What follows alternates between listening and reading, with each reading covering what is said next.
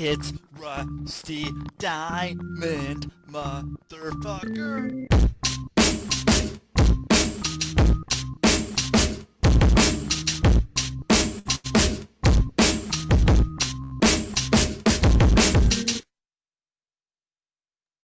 Yo, man. Boom, it's Rusty with the mouthful of food because I can't time stuff very well. So make sure that's in there. Uh, thank you, everybody, so much for being here at the Public Access Podcast, the P- podcast here on the Quantum Global Broadcasting Network, QGEBM. I'm host Rusty Diamond. Today, I am doing my second podcast. I already did one today. Go back and listen to that, watch it, whatever you want to do. I don't care. But I'm bringing back guests. These are two guests that have been on before separately. Both had something to talk about separately, able to come together because of the podcast. So, um, I wanted to say you guys can also call in and chime in and talk about it sometime. 503 974 6420. Give me a call, leave a message, or don't leave a message. Just think, huh? Messages? Messages? We don't need no stinking messages! But I need messages 503 974 6420. And you guys, thank you, thank you. Thank you for being here. And I'm going to bring out my guests, my special guests. Two of them. We have Desirie Parker and the accidental journalist, Jack W. Gregory, one and two. And we have a, we have a full house today. So thank you, everyone. Thank you for being here. Desirie, Jack, thank you. Thank you. Thank you for having us. Yeah, it's good to be here. I've been Good to trying to trying to chew, but I'm not doing a good job of trying to chew and eat and you know, I yeah. I didn't give myself enough time to do what I wanted to do. But that's what happens in podcasting. You end up going and going and I'm happy it went that way rather than being done in 15 minutes and uh totally understand. now- I've scheduled guests for my podcast before, and then I end up letting my food get cold while I'm like, uh, I gotta jump on here now. yeah, like, we'll get maybe back it'll to be that. good here a little bit. Like, ah, Um, Yep. Yeah, but you two both have been on here. I think what you were saying, Desirie, was it was back in June ish, Yes. somewhere in there. Yeah. Usually, yeah, like going three months mm-hmm. till I bring people back. But yeah, I'm I'm happy, and you know, yeah, it's not everyone that gets brought back. There's definitely some Yeah, I people think- that don't. I think Jack and I were on around the same time because I think I saw his episode um, shortly after mine and then made some comments on it. Um, and I think that's kind of how we connected. Yeah. yeah, it worked out pretty well. I'm happy it did, and uh, and that yeah, that we can get get into some deeper dives here of of what's what's going on in the in the world, and from you know two different places in the world. You know, get but you know same uh not same. I mean, so, similar similar stories of of uh, I guess we just get into it. So do is that how we do it? We just go right in and uh, Jump in. Jump in. Absolutely. So in in common then, you two. I guess I guess let's start with the commonalities. So the commonalities between you two would be. What would you say? How would you? it seems to me that we, we both have um, a common I don't know if it's y'all an interest. Like we both worked in um, the the uh, the trafficking um, sphere. We, you know, we've both worked in the anti-trafficking sphere um, for quite a while now, um, which is, um, yeah, which is definitely something we have in common. Um, you know, dealing with mental health and addiction and and uh, uh, the crime aspect and all of that that goes along with um, human trafficking. So I know that's a big, um, a big common uh, background.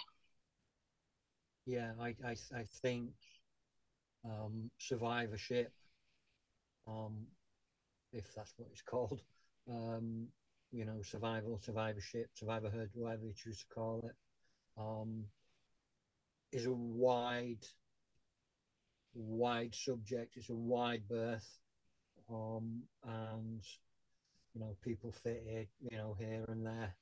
Um, whereas I'm on the, you know, survivor and campaigner. So, you know, this is why I wanted to do this because I saw uh, Desirie's um, podcast and I immediately thought, you know, let's let's do this. Let, let's facilitate this because it's a the subjects that we need to be talking about, and um, not many people are. And when they are, it's only things like Sound of Freedom um, and um,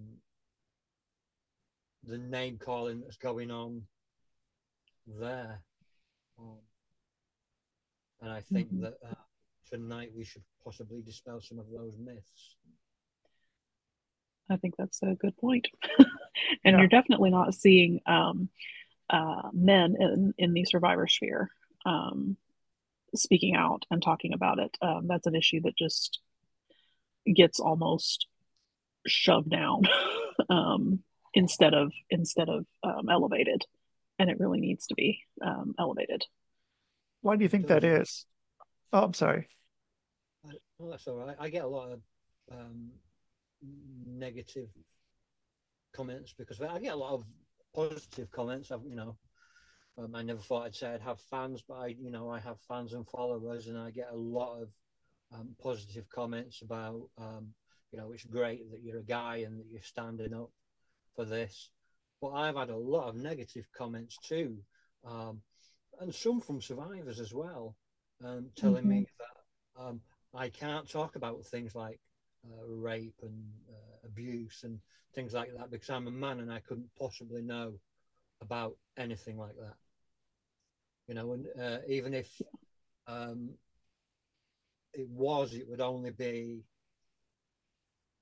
sexual abuse. It would never be rape because a man can never know rape. And these are these myths that people, I, I, I guess, catapult out there just to try and discredit people mm-hmm. like myself um, that are open and honest enough to um, speak about what it's actually like being uh, not just a survivor, but being on sort of both ends of the um, both ends of the riff. Uh, and it gets quite difficult. It's, it's really quite tiring. I, I wrote a book. I've been attacked in the supermarket. Um, I've been banned from social media um, for purveying uh, what people say purveying pornography. Um, this is what Whoa. Facebook have picked up on, and I've had, had chats with Meta, and I've had chats with um, other people about these conversations like this need to be facilitated more. You know, um, I hold my hat up to you uh, Rusty, because not many people um, would facilitate this um, mm-hmm. Purely because of the heat that comes with it. I, I know that it, it goes uh, the same for women as well. Um, but I, you know, I can only speak about what I know from the survivors um, that I've spoken to. You know, I'm, I'm, I'm not a woman. I can only speak about, you know, uh, the, the, survivor of, of, of, a man, but hopefully, you know, Desirie can um, shine a little light on that for us. Mm-hmm. Absolutely. Um, I don't know if I can yeah, put this on I mean, YouTube. Yeah, good. Which, I don't know if I can put this on YouTube, which is fucked up in all kinds of ways because of this. But so this might be a you know Rumble slash podcast exclusive because, like what you're saying, it's something that can be taken as you know a pornographic or you know um, or you know sexual and can't you know it be differentiated between you know what it is and whatever you know Facebook's trying to cover up and just becomes all encapsulated in, in one blanket here of this. And so, I mean, I'm I'm on strike two and a half, four or five times with YouTube. So I mean, like having something like this on YouTube would get most likely get me shut down. But it's not something that I want to pass on talking about. No, and really though, when um women are elevated, you know, are put in a position to speak about this kind of thing um, more and more. So we do see women speaking out about the things that have happened um, and the exploitation that's taken place, and um, you know, survivors of rape and things like that. And um, well, absolutely, there's always going to be the, um, you know, the the jerks out there that put, you know, that are victim blaming and you know all that kind of stuff that that that happens um but it, it doesn't get the same kind of labeling put on it. You don't see it being like, oh, well, this is X, you know, this is porn. This is, you're talking about something that's, um, you know, taboo that it, it, it doesn't get the same kind of, um, backlash that it does when it's a male survivor. Um, there's just something that society will does not like pushes back on um, when it comes to the idea of, of a man being victimized in this way. They don't they, they don't want to quite accept it. Um, and it's a shame. It, it's it's a shame because it absolutely happens. It absolutely happens. It does. Many men. This is why yeah. men don't stand up. Exactly, and it, stand up for, for uh, you know. Um, Can you get a little closer, Jack, to the mic? Yeah, yeah. Hang on uh, anybody that's under the sort of survivor term, um, mm-hmm.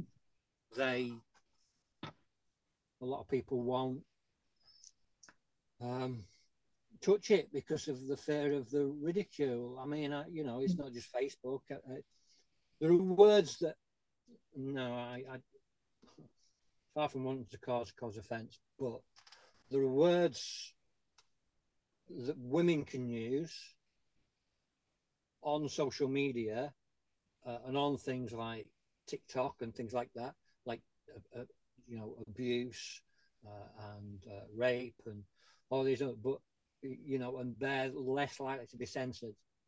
Mm-hmm. A guy like me does it, a 17 stone area ass guy, um, talking about these feelings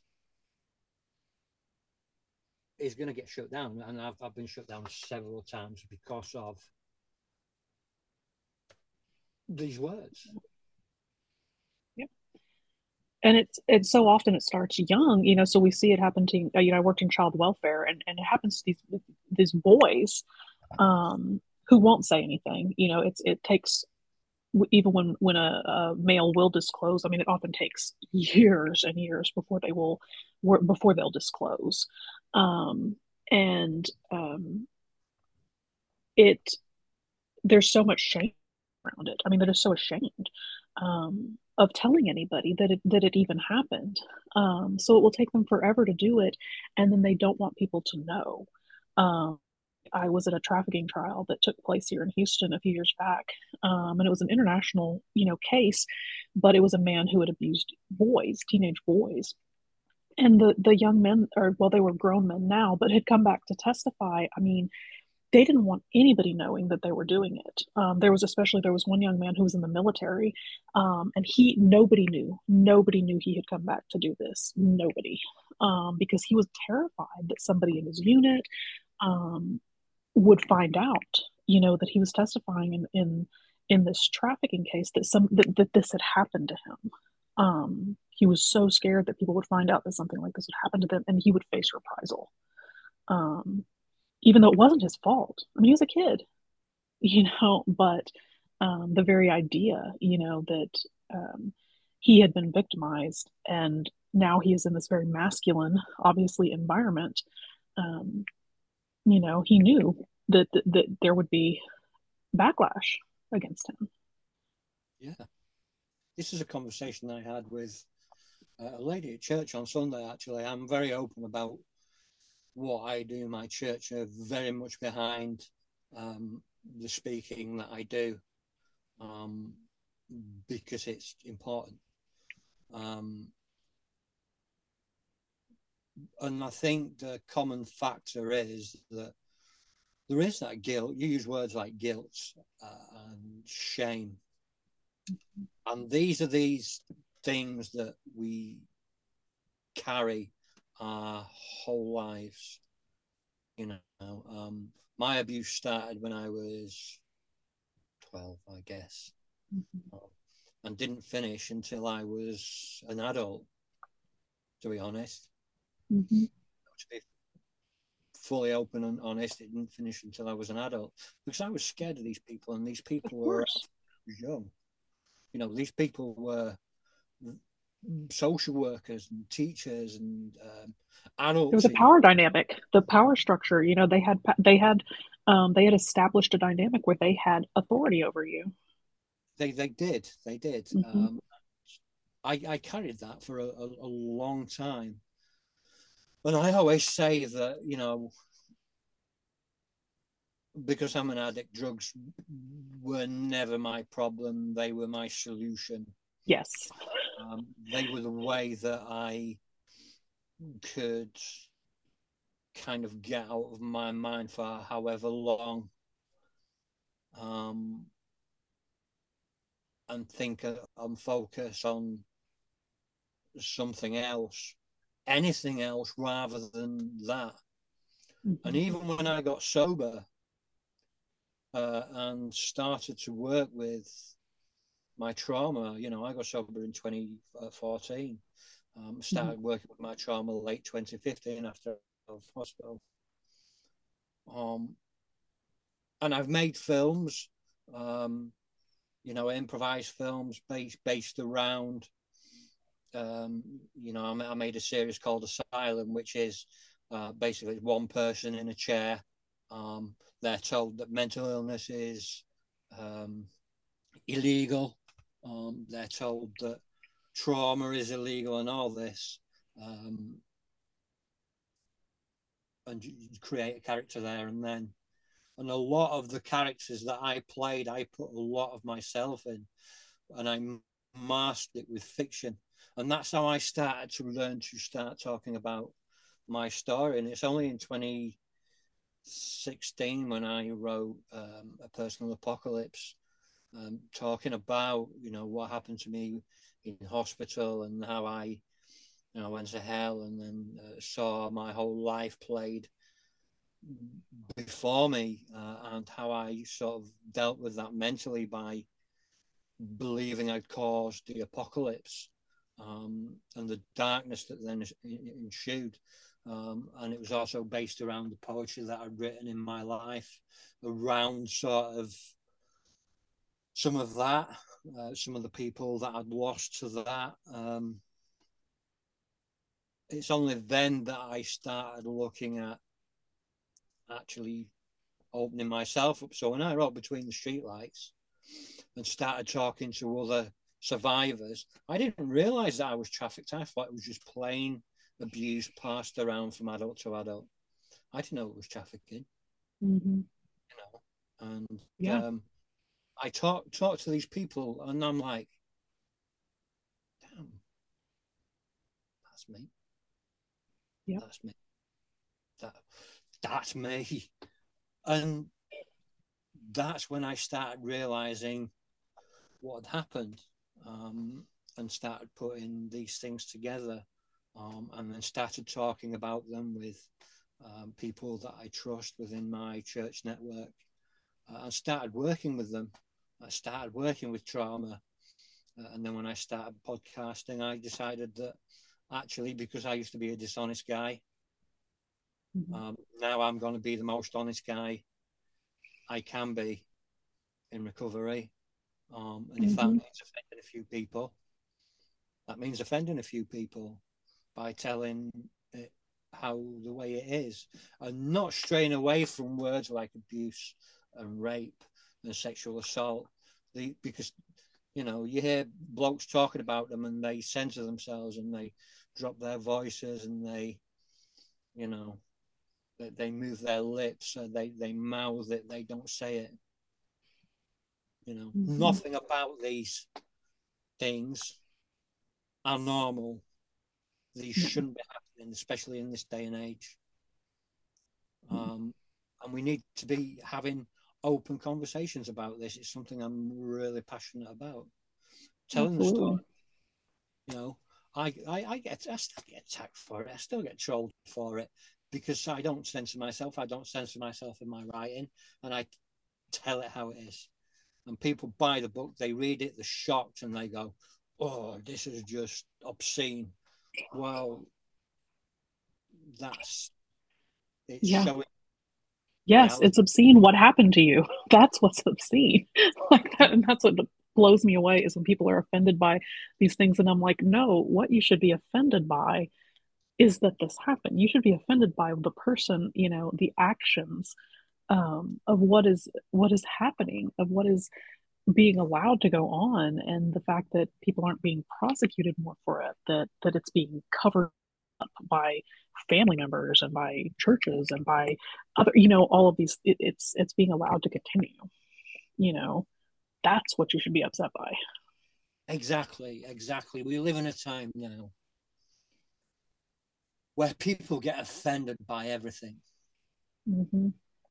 And I mean everything. And I don't like use I don't like using words like Karen or snowflake. I think they're as toxic as each other. But that people get offended by everything.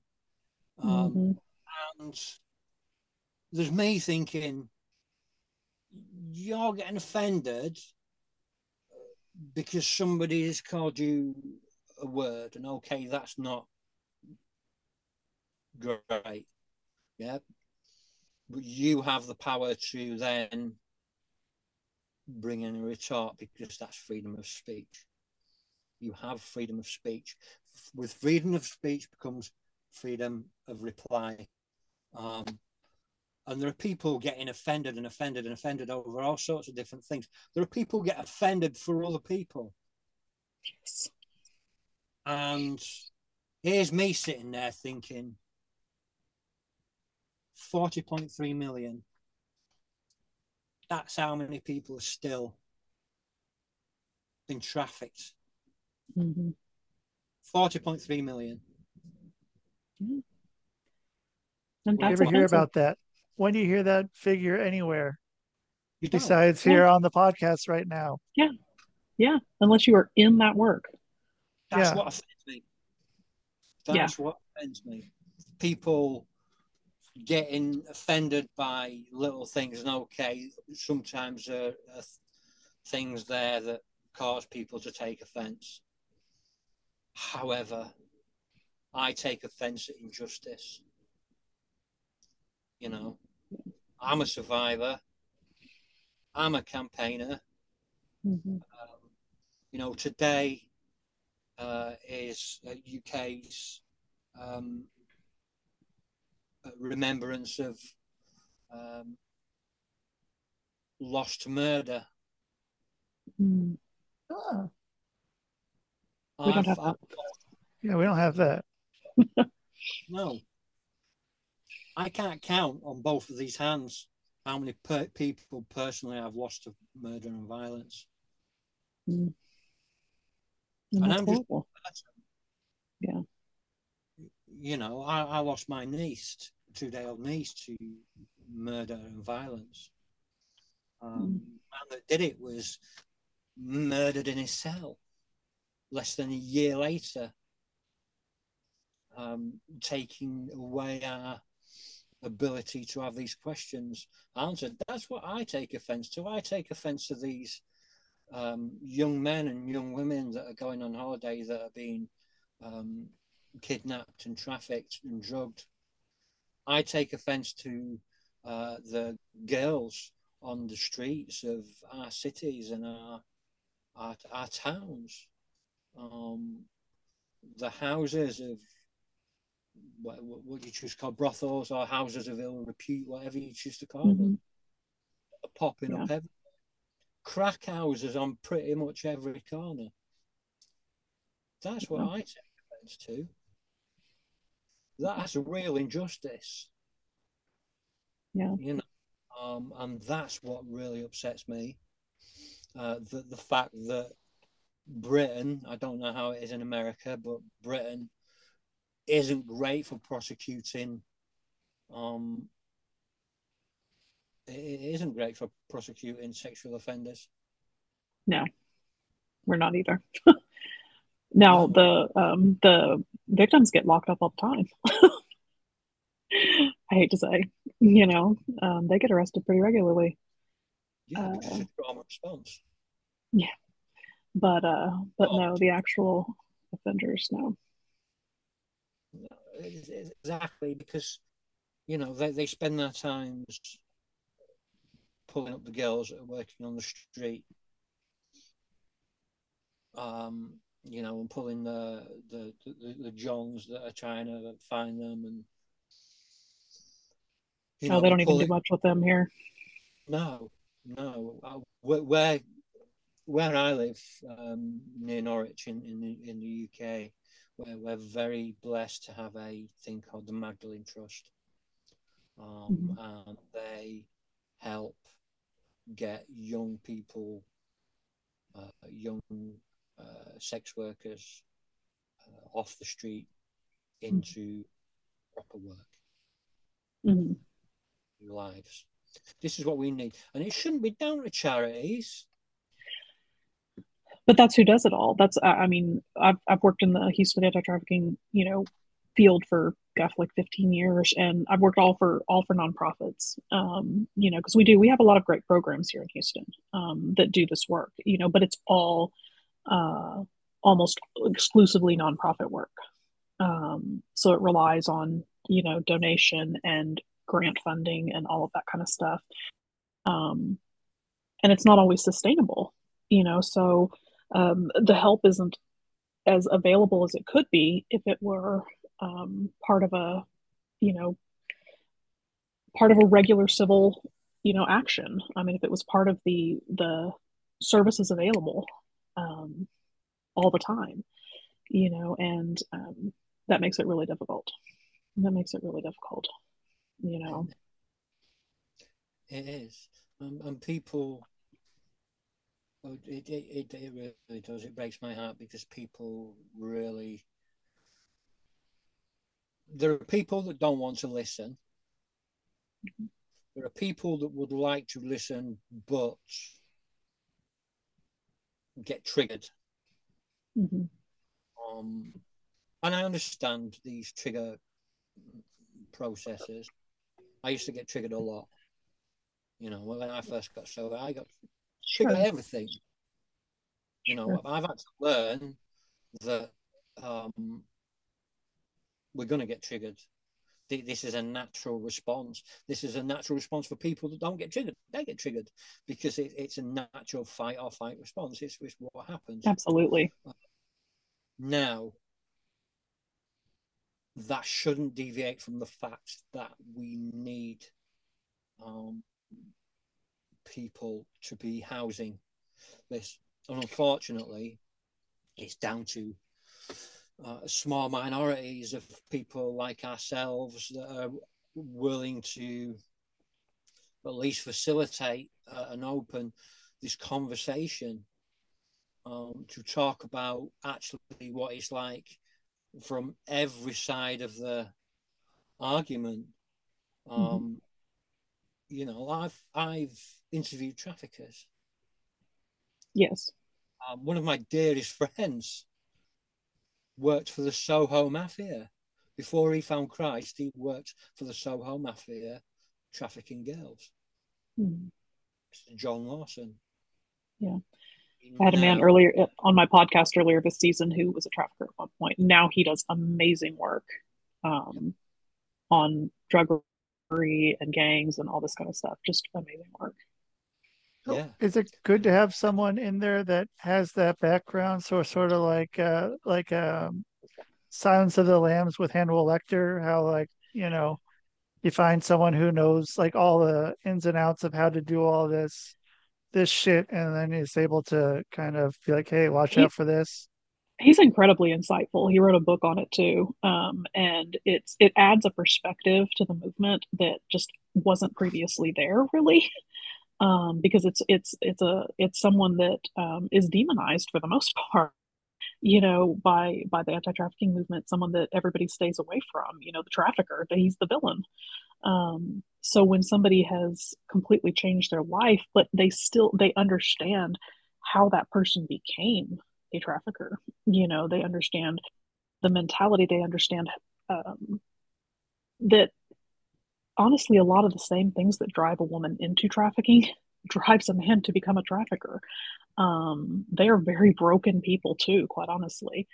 Um, but um, it's just a different it's just a different spin on um, on trauma, quite honestly. So um, yeah, he's been extremely effective at what he does. Yeah, I get that. I get, I get that. You know, I'm an ex-villain. Um, Yeah, you take what you know and l- use it for good. yeah, I know that mentality. Um, you know, it was, it was my circumstances that, that drove me into that. It was my circumstances that drove me into violence, into uh, violent behavior that became addictive as well. You Mhm. know, violent behavior is addictive because it is kind of power. Um, hmm you hold the power to beat someone up. I get it. I get it. Which is why I wanted to. Which is why I spoke to John Lawson. Um, you know, and he's a fantastic man of Christ. Now, uh, you, you know, if I a wicked man is is is the name of the book, and um, it's just it's insightful. Um, and I've spoken to people like him. Um, I've spoken to people like myself, and it's all it's too underground. When Sound of Freedom came out, I I dared to find a little hope. And then the shit show started where people started um,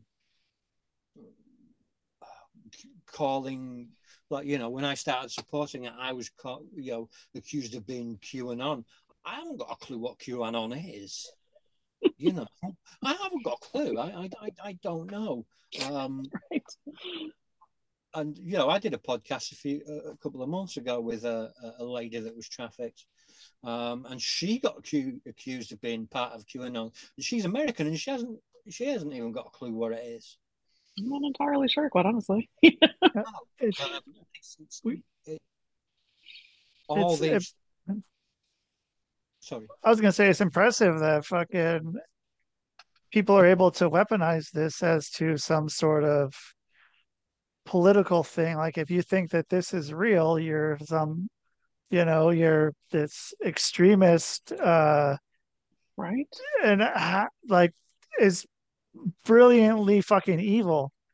That that they've able to weaponize that and make it into a thing that you can be like, oh, if you believe that trafficking happens, you're just some fucking You're conspiracy nut. Yeah, you're Yeah. you're you're stupid. And It's um ridiculous. yeah, that they've they've made that happen and it's worked pretty well. I've had a lot of people tell me that I'm, you know, stupid in so many words for believing that any of it's happening or, you know, showing showing proof that this is happening. And I don't know if people I just don't want to I don't know if they don't want to know it or if they just think that it's not happening or or what. It's very easy to discredit someone as being a nut job. It's it's Mhm. easier to call someone a nut job and a conspiracy theorist and this and that than it is to actually say actually this person is speaking their truth. My truth might not exactly be everybody else's truth, but it's my truth. Uh, your truth is your truth, and your truth is your truth. hmm We all share that. Um, the thing is that it's not just the, the the right that are being attacked; it's the left as well. And it's it's it's this mass confusion about you know you've you, you've got the left weaponizing speech and you've got the right weaponizing speech and you've got this faction here and you've got this faction here and then you've got joe bloggs in the middle who's getting it in one ear and getting it in the other and you didn't know what to think and that's the average facebook um, member that's the average Yeah. social media person. You know, not everybody's into conspiracy theories, but they're getting them left and right. So it's it's it's there to cause confusion, to then deviate from the point. Yeah. You, you know, um, and they set you, you know, uh, Jim Caviezel, is it Jim Caviezel? Mhm. Yes.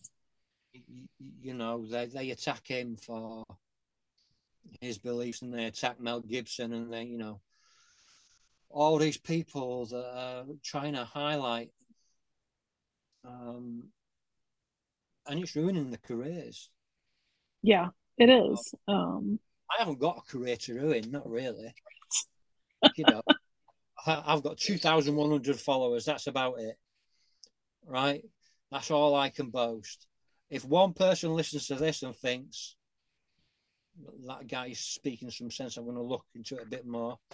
Google is your friend. Google is your friend. I will say that. Uh, but if somebody looks at it and thinks, "Oh, that guy's an absolute nut job," that's fine too, because it makes me smile. Because I don't mind people thinking I'm a nut job anymore. I used to. I, I I used to let it really get to me. I used to think I'm trying to educate you on this and that and this and that, and you're calling me a nut job, and it used, you know, it used to offend me. but then I came to this thing: it's mind over matter. If I don't mind, it doesn't matter. right. Exactly. Yep. Yeah. Yeah.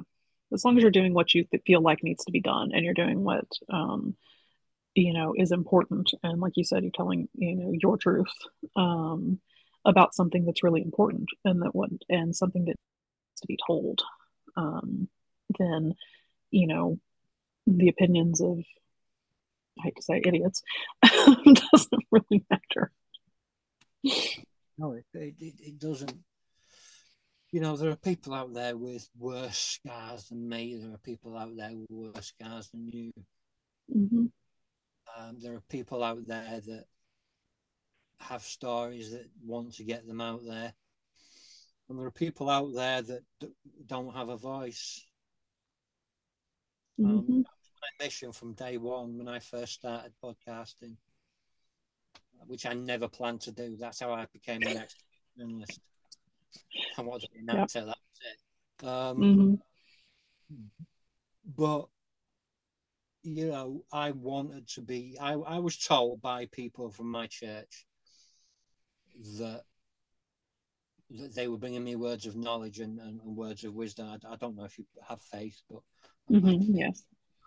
you know they were bringing me words of knowledge and words of prophecy and things like this and this is five years ago five six years ago telling me people didn't even know me i'm part of this thing called the school of supernatural life which is um, uh, teaching people how to be comfortable with god and uh, how god is so supernaturally natural but naturally supernatural Mhm. uh, taking hold of these gifts um, and, and, and, you know, doing for him. And I had people saying, You're going to be the voice for the voiceless.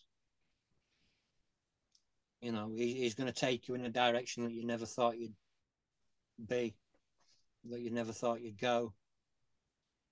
You know, uh, and while most people in the school holidays this year, uh, the six week holidays, summer holidays, Mhm. when people were off with their kids doing whatever, you know, my I have kids that come and go and Mhm. they want to do their own thing. Some of them are old enough to go and do their own thing now and stuff like that. So Mhm. I I qualified as a journalist. Now this is a man that um, didn't learn to read or write until he was 21. Wow. this is a man that took all of his pain, all of the abuse, took it inside, tried to be other people, lied to a lot of people, lied to himself because he didn't know who he was, had this massive identity crisis. Um, and I've written three books. Dyslexic as hell, and I've written three books. Um, and you can't tell me that's not supernatural. And people go, yeah, but Jack, you're a Christian.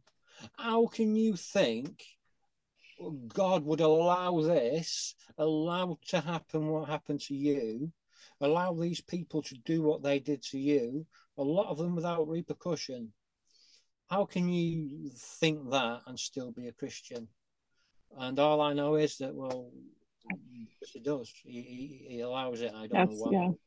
That's yeah. I was gonna say that's beyond. That's that's above my pay grade. I mean, you you won't be able to tell this story. You won't be able to help out other people who need your help, who could maybe Yeah. pop in and listen to this and like, oh shit. Okay, well, that just changed my life hearing that. You wouldn't have had that. You would have just been some fucking dude. Hmm. You know, Yeah. Yeah. Yep. real easy. It's like um, I wanted to talk about trigger points actually, um, and recognizing them mm-hmm. because I came across a video not so long since on um,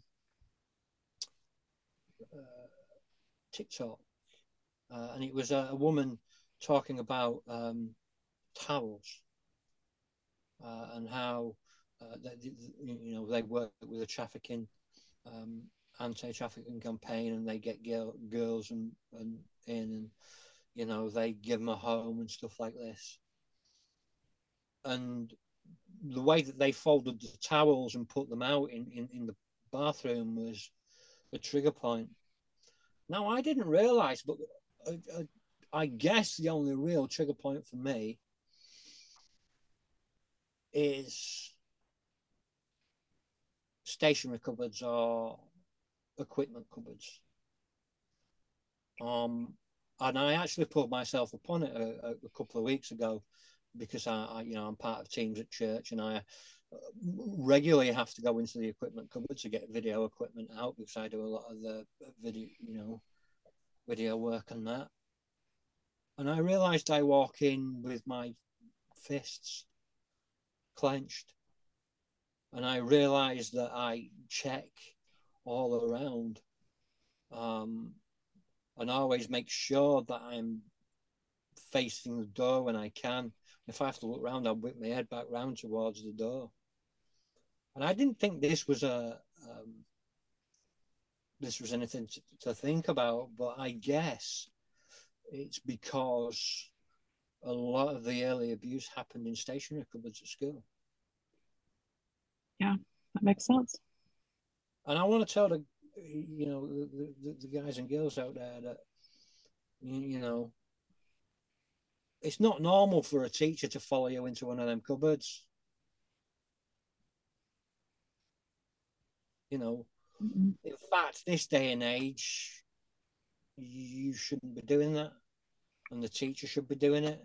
It was normal back in, in, in the 80s and 90s, especially in Britain, for kids to go in the um, th- th- those cupboards and, and get the stationery out. It made you feel like a big man, you know. Um, you know, it made you feel useful. But I guess it's a a lot of people don't think about that. And we have several cupboard, cupboards in that church. Um, and I found myself recently just like measuring them up, you, you know, visually measuring them up. And look, I know exactly where all the um, exits are. And I don't know about you, you know, I know some of your, you know, some of your background, but when I walk into a room, I'll measure up people, and I don't do, it intentionally. It used to be intentional, um, I'll measure people up and I'll, I'll I will work out which of them I can fight, and I will work out these scenarios in my head on how to get to each thing. And if I go there and this person then jumps in, then I'm going to do this and have to do that, and then I can get around there and do that. That's not normal behavior. I didn't realize that that wasn't normal behavior. Mm-hmm. I, I would when I used to go, even when I go out for a meal with my family, and sometimes you know I don't frequent pubs very often because I don't drink, but Mm-hmm. I have to be in a certain place. I have to have my back to a wall. I have to be able to see in a certain 180. That's not normal, is it? Or is it? I don't know. Is, is it normal? I didn't realize I that until recently So- when I with people and it's like, oh, I only sit this way and yeah, it was. I mean, it, I'm very unorthodox with a lot of things I do, but um, yeah, it wouldn't have been something I would have thought of. And but yeah, I mean, out of necessity, I mean, I could, yeah, I totally understand that and why that would be, you know, uh, fight or flight response, just Mm-hmm. uh, not even knowing. Yeah. Just- having to be aware of everything around you. Um, you know, and it does, it just, it comes from being in those situations where you needed to know. I mean, it's a necessity thing, you know, it can remain in, in circumstances where I need to know how I can survive this. You know, am I going to need to, do I need to run? Do I need to be able to get free from this person? Is, um, you know, is hiding my option? Is, um, you know, any number of things. I mean, I've seen so many different triggers and so many different responses to um, things. I had a, um, a young woman in one of my programs who, um, you know, and we, we, uh, we, I still don't know what triggered her, but she, um, we were, they were in a, a clothing store and um, she just all of a sudden was gone. Um, and it took them an hour to find her. She was hiding in one of the racks, um, the clothing racks. And, um, it, I mean, she, her, her story was just horrific. I mean, she'd been abused from infancy practically, um, in family and trafficked her entire life. But, um, and something had, had triggered her and she had to hide. Um, and it was a skill she used as a child, you know, from, from very young to, to hide, to, to, to try and get away from, you know, at all, po- if at all possible, her parents, her, you know, whoever, um, was in the situation. But, you know, these triggers can, can spark these just unusual, just incredibly unusual behaviors, um, that seem completely normal, you know, to us because we've always done them and we needed to, you know, it was part of our survival. It was part of, you know, uh, staying safe, at least in a, even if it's, it, even if it doesn't seem to make sense, like in a child's mind, maybe that was how we stayed safe, you know? Yeah. I, I guess as survivors, there's something quite childlike about we retain that Mhm. we you know um i have a childlike awe about words and books and film Um, and i i guess it's because I could never um, focus on that when i was younger No. uh, but I, I do see some things through childish eyes, but then again, I see other things through very adult eyes. Absolutely. It's, it's sometimes very confusing um, because actually, sometimes in a situation, I'll take the you know the, the maybe the stubbornness of uh, you, you know uh, and the childish view. And I'll get called childish because I'm like, I'm not listening. I'm not, no, I'm not Mhm. listening. Yeah. Um, Because these are learned behaviors. Mm-hmm. Um, and when things make you uncomfortable, these learned behaviors start to pop up. Yes. And you might think that, you know, you've you, you've worked on them, and you might think, "Oh, I worked on this trauma. This is, you know, There's layer healing. There's layers. yeah." So you get yeah. one layer and, and then something will trigger and the, the next layer pops up.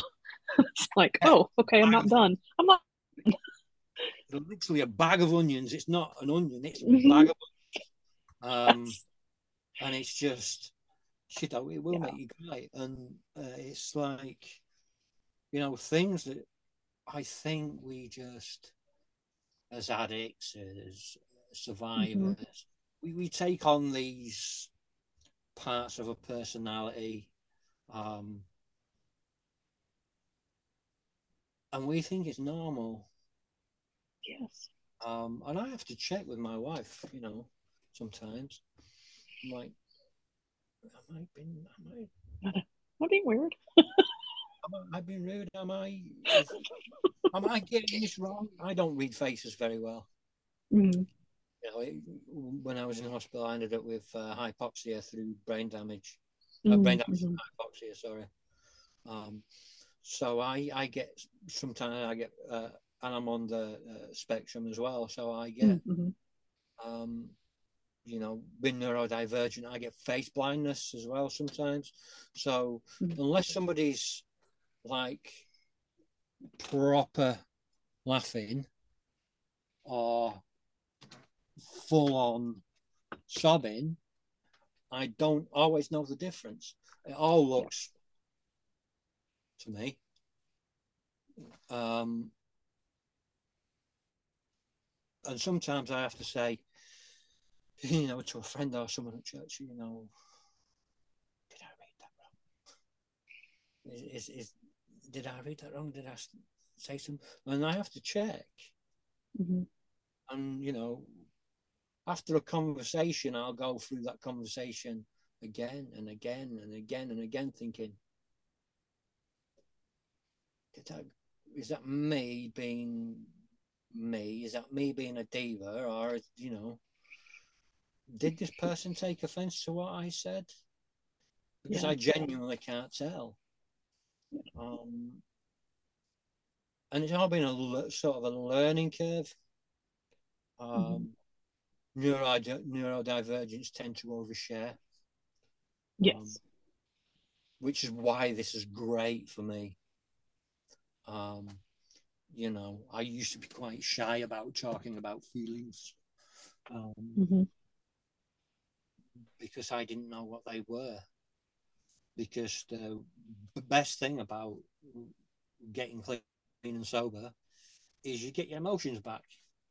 The worst thing about getting clean and sober, You get your emotion.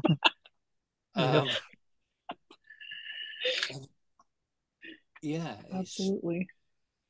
it's still, you know, though I'm like 46 years old and 46 and a bit, um,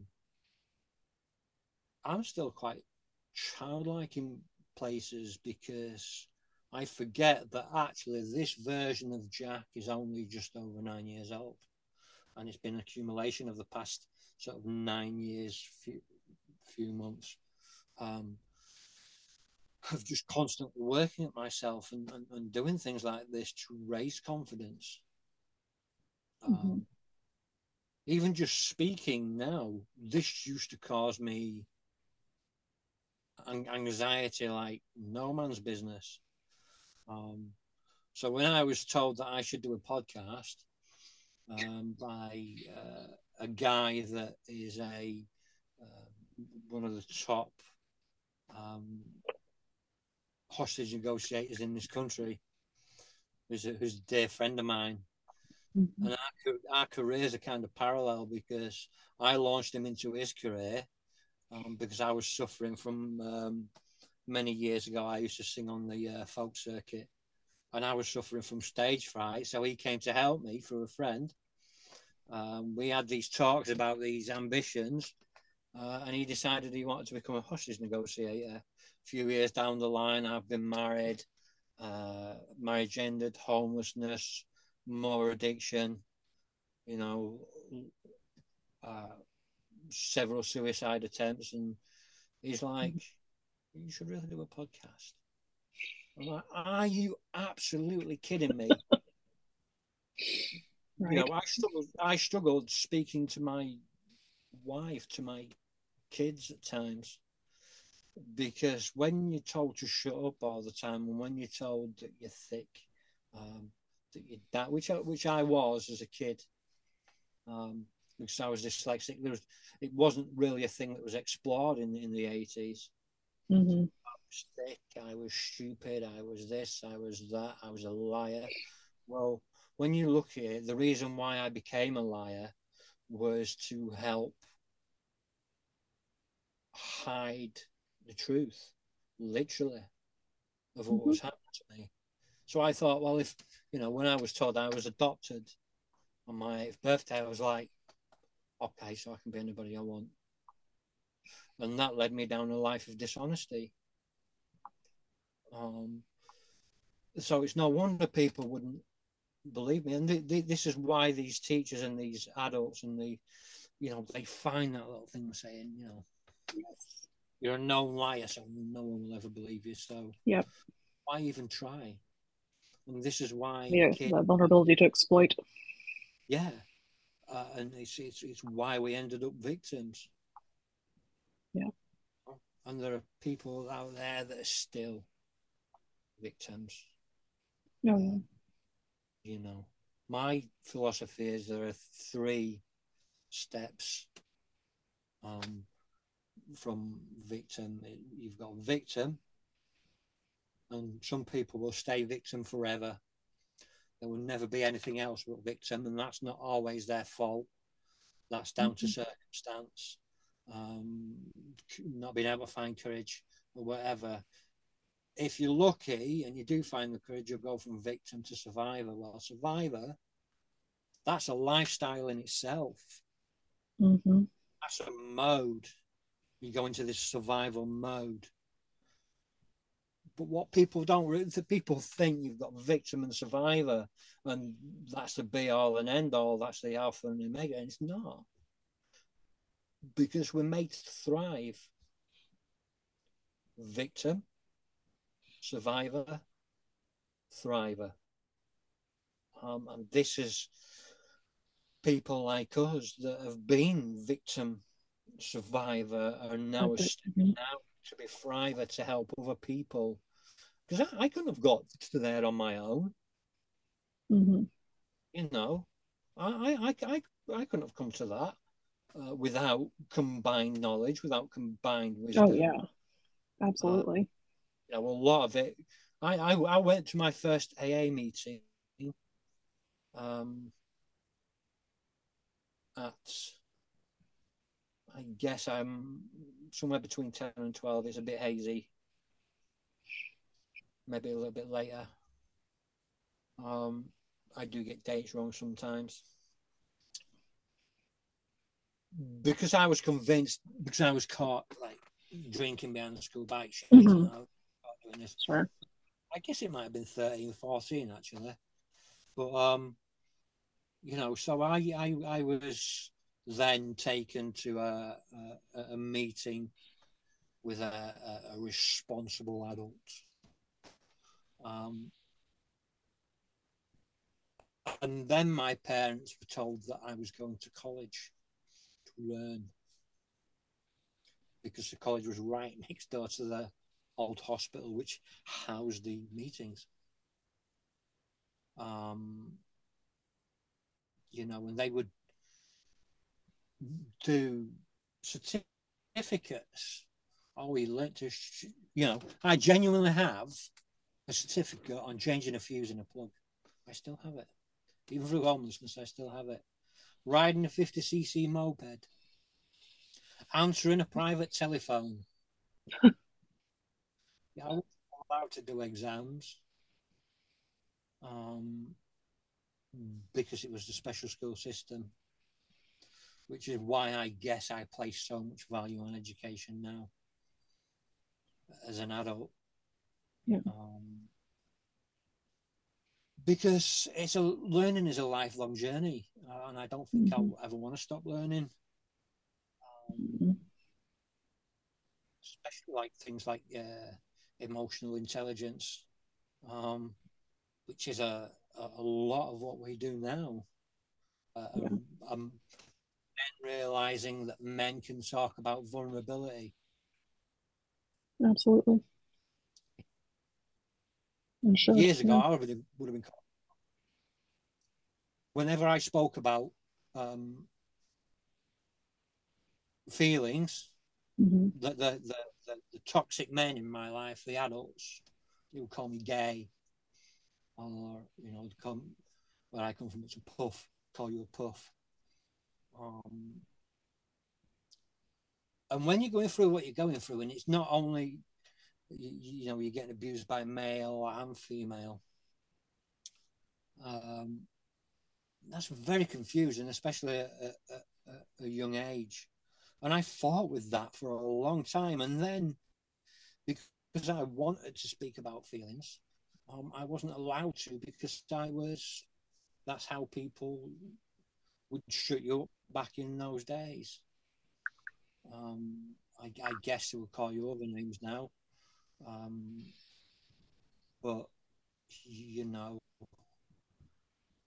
I don't know. I um, I struggle at times to understand society. I guess. Yep. It's crazy. Oh, then to go back, so is there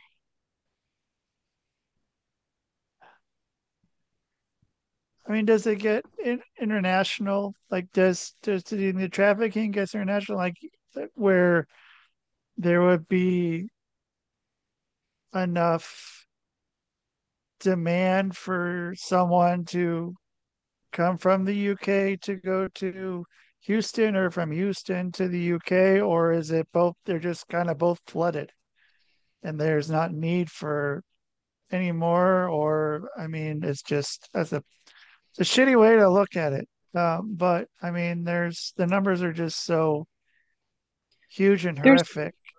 I mean, people travel and and for trafficking, um, absolutely. I mean, there's there's a whole industry of um, uh, sex tourism.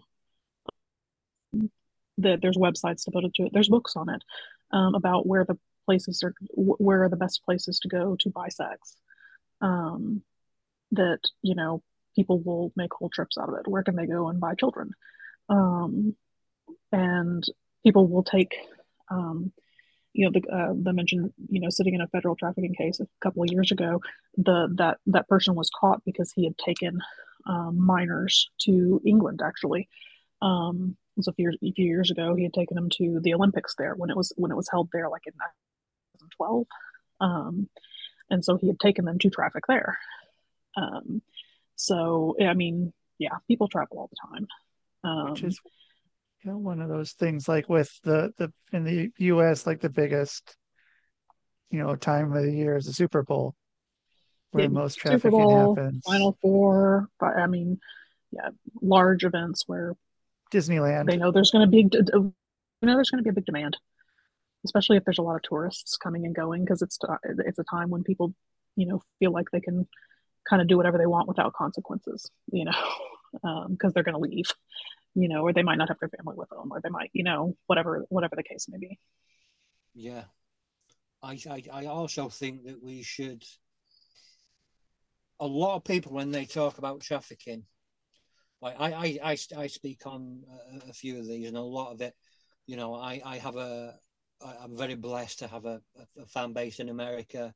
Um, I'm very blessed to have, you know, a lot of my work sells in America that wouldn't sell here, um, because you have such a bigger survivor network. Um, and we're trying here, you know, uh, we have a, a National Council of Survivors.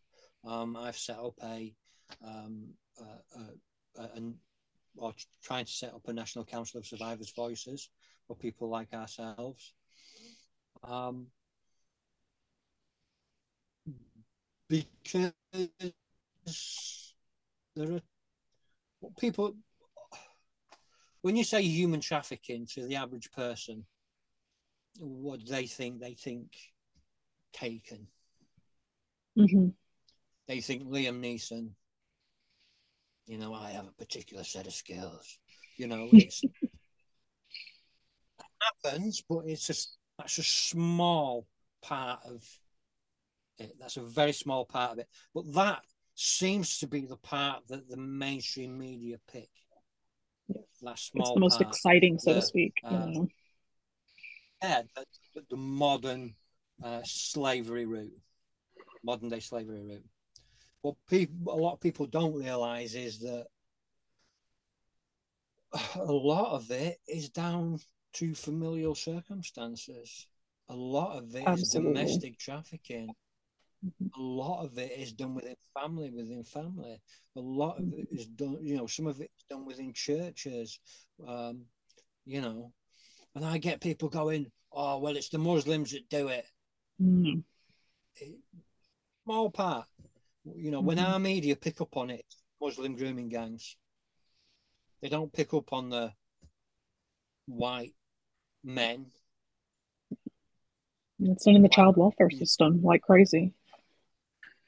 Exactly. They, they pick up on the minorities that do it because it's more sensationalist. Right? It's easier to pick um, as a white middle aged man writing a story about human trafficking. It's easier to pick that minority. It's easier to go for the, you know, the kids that are getting pulled through Budapest, or the kids that are getting moved um, through Lebanon, or you know wherever.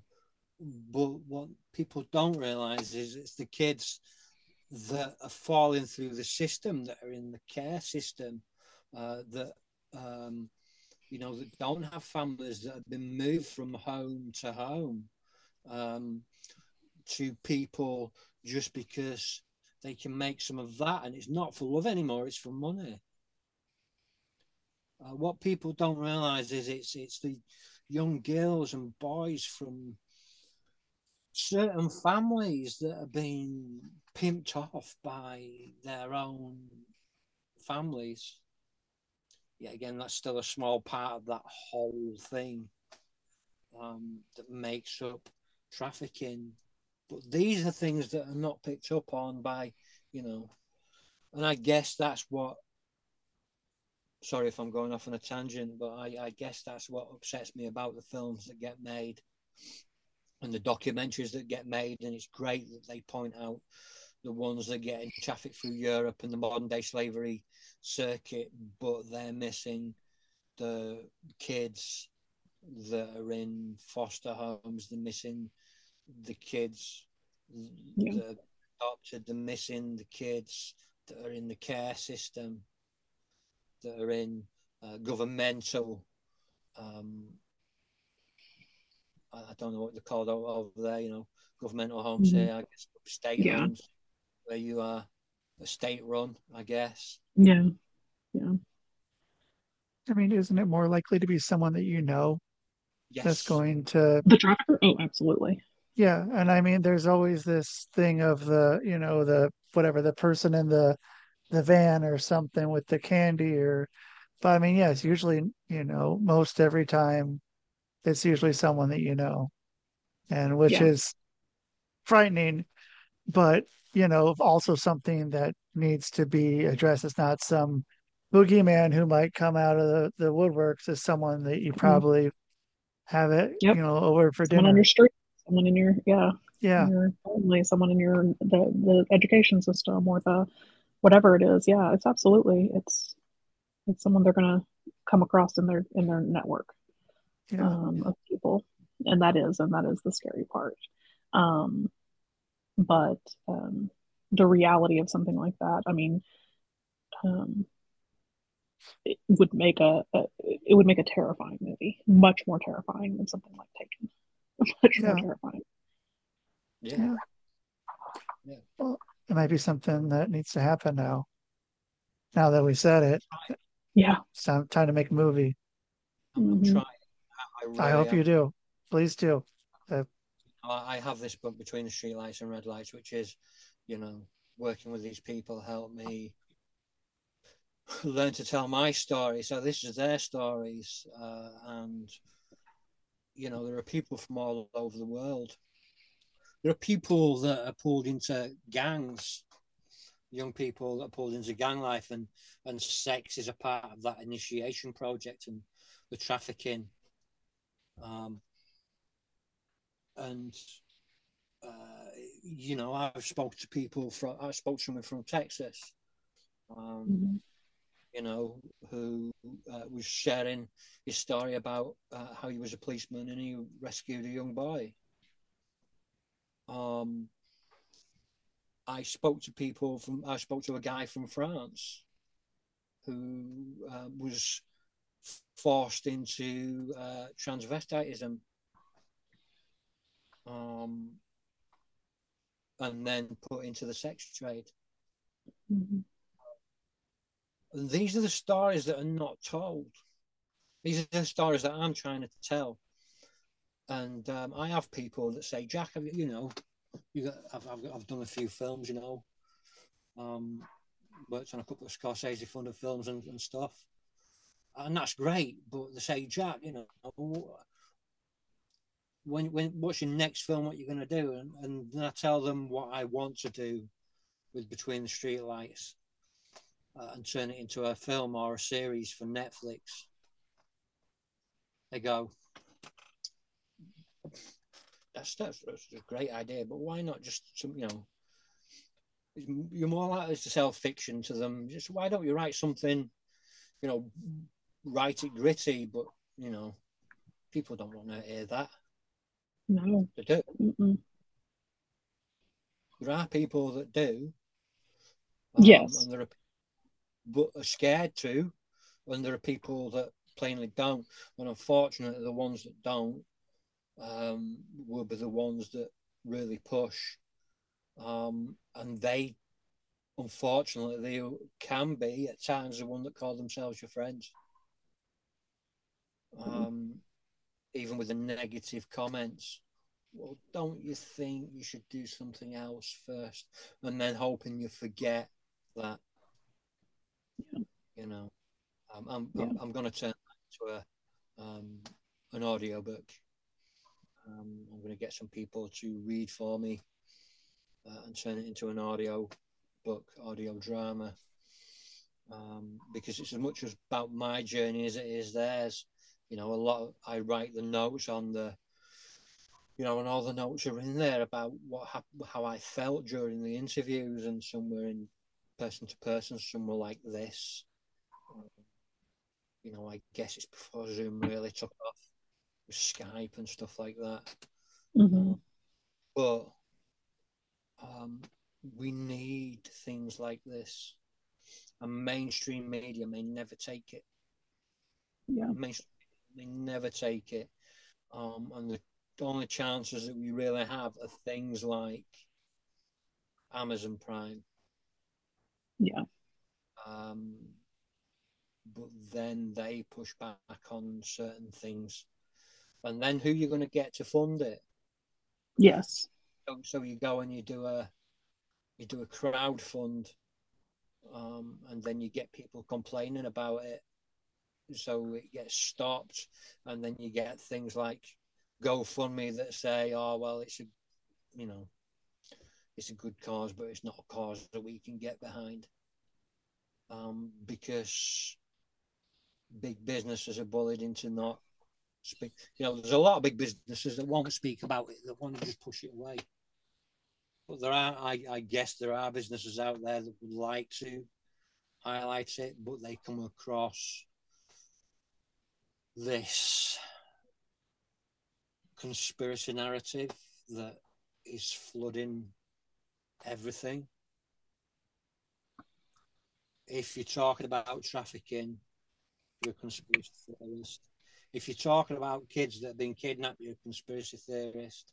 If you're talking about you know, um, murders that are happening all around the world. You're a conspiracy theorist, um, and it all gets put in to try and discredit you.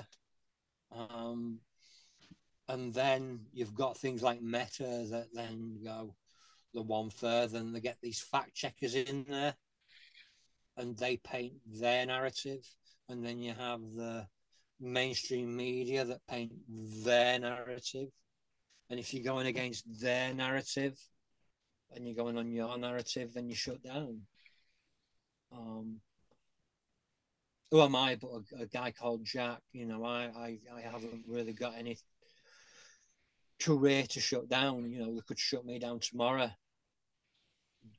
You know, just by um, cutting my internet. You know, um, I'm just yeah. some guy in his shed. This is my garden shed. You know, this is this is my little home from home. Um, who am I but one person? But when how are other people going to speak unless they hear one person? Mm-hmm. And they hear you and your story, and they hear you, and mm-hmm. you know you giving people a chance to voice and, and, and rabbit on, and it's like you know, thank God for the internet, but yeah, um, they could shut me down tomorrow without much fuss. I, I, I don't doubt that. Um, and I am blessed for every word that I can say.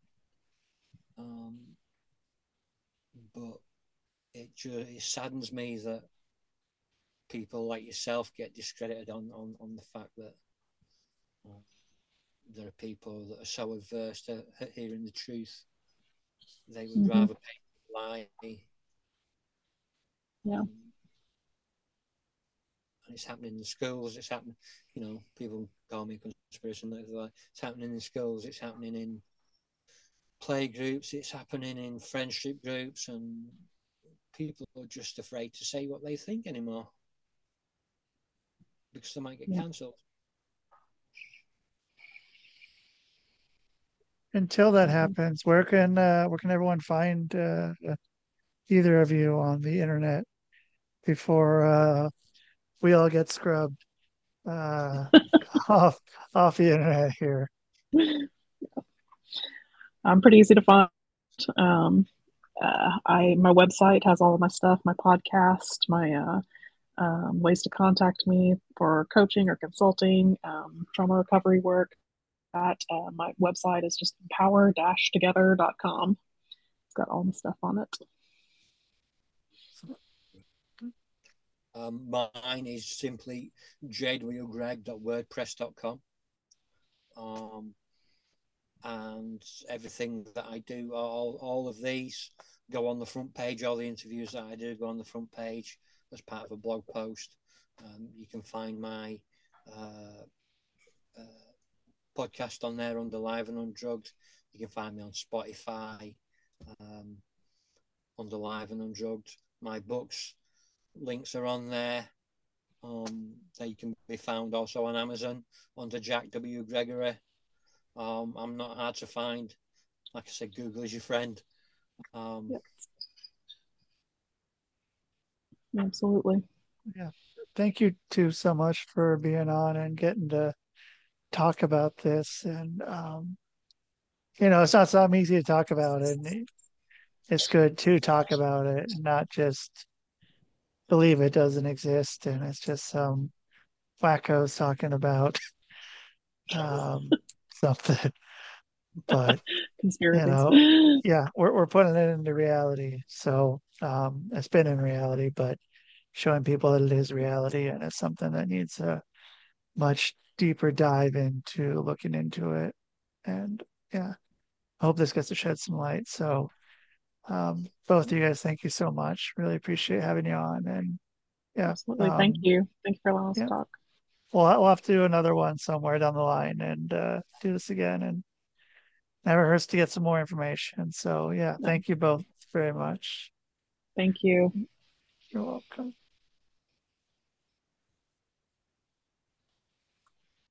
All right. Okay, you guys. Thank you so much, everyone, for being here. On the Quantum Global Broadcasting Network, QGBN. And you know, I'm your host, Rusty Diamond, the host with the most, like fucking Beetlejuice uh, or something.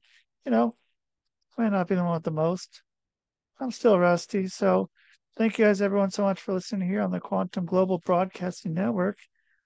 And that is the show. Man. Boom.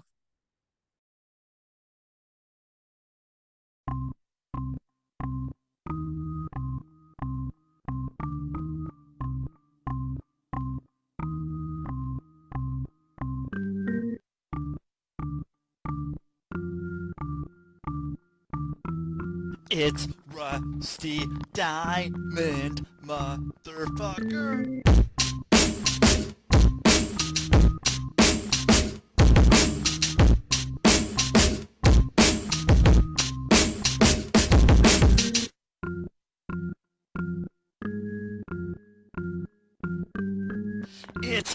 Rusty Diamond, motherfucker. Ernest!